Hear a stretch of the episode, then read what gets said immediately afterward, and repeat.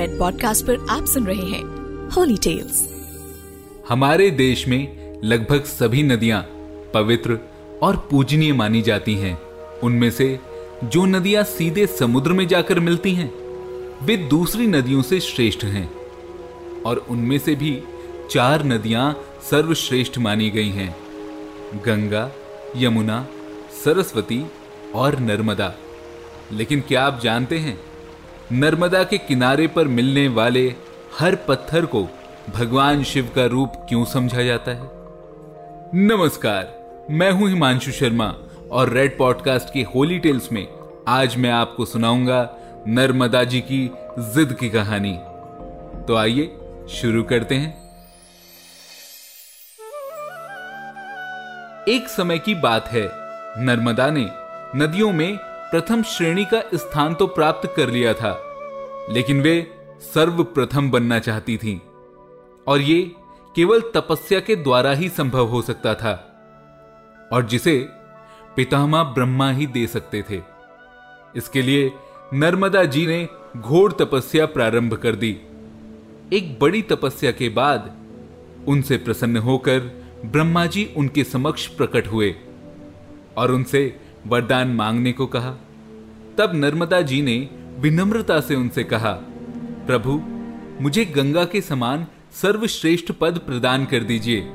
इस पर ब्रह्मा जी ने उनसे कहा, पुत्री, मैं तुमसे कुछ प्रश्न पूछूँगा। पहले तुम उसके उत्तर दो, तभी मैं तुम्हारी ये इच्छा पूरी कर पाऊँगा। और फिर ब्रह्मा जी ने नर्मदा जी से कुछ सवाल पूछे। पहला सवाल उन्होंने कहा क्या भगवान पुरुषोत्तम के समान कोई और पुरुष हो सकता है? इस पर नर्मदा जी ने जवाब दिया, नहीं। दूसरा प्रश्न, क्या सती पार्वती गौरी के समान कोई और नारी हो सकती है? जिसका जवाब भी नर्मदा जी ने नहीं कहकर दिया।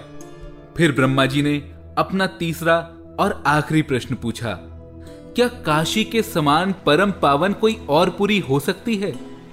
जिसके जवाब में एक बार फिर नर्मदा जी ने नहीं कहा। तब ब्रह्मा जी ने उनसे कहा, पुत्री, जब ये सब नहीं हो सकता तो तुम कैसे कह सकती हो कि मैं तुम्हें गंगा के समान सर्वश्रेष्ठ बना दूँ? क्योंकि गंगा तो एक ही है, उसके समान और कोई दूजी हो ही नहीं सकती। ब्रह्मा जी के मुँह से ये बात सुनकर नर्मदा जी चुप हो गईं और उन्होंने मन ही मन सोचा कि उनसे भूल हो गई है। वे तो अनुपयुक्त परीक्षक के पास पहुँच गई थी, जिन्हें मोह, ममता और अपनापन है ही नहीं। अब ऐसे में उन्हें शायद ब्रह्मा जी नहीं, बल्कि किसी ऐसे की शरण में जाना होगा, जिसके हृदय में उनके लिए अपनापन हो। ये सोचकर वे अपने पिता शिव जी की शरण में काशी आ गईं और उन्होंने महादेव की घोर तपस्या प्रारंभ कर दी। उन्होंने अपने नाम के नर्मदेश्वर की स्थापना की और उनकी आराधना करने लगी। फिर इस तपस्या के पश्चात इनकी सेवा से संतुष्ट होकर भगवान शंकर जी उनके सम्मुख प्रकट हुए और उनसे वर मांगने को कहा। अब की बार नर्मदा जी थोड़ा संभल गईं और उन्होंने अपने स्वार्थ की बात ना कहकर महादेव से कहा, प्रभु, आपके चरणों में मेरी भक्ति बनी रहे। मुझे बस इतना ही वरदान चाहिए। तब आशुतोष भगवान शंकर उनकी ये बात सुनकर बहुत प्रसन्न हुए और उन्होंने सोचा कि ये तो अपनी पुत्री ही हैं, इसीलिए शायद ये कुछ मांग नहीं रही, केवल मेरे चरणों की भक्ति चाहती हैं। भगवान शंकर उनसे बोले, पुत्री, ये तो तुम्हें प्राप्त होगी ही, किंतु मैं तुम्हें अपनी ओर से कुछ वरदान देना चाहता हूँ।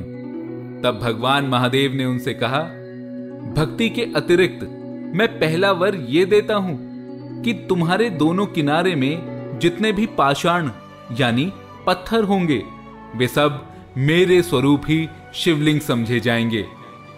दूसरा वर ये देता हूँ कि गंगा, यमुना, सरस्वती और तुम इन चारों में सबसे श्रेष्ठ मानी जाओगी। भगवान भोलेनाथ के मुख से ये बात सुनकर नर्मदा जी ने उनसे बात पक्की करने के लिए पूछा, ये कैसे हो जाएगा भगवान?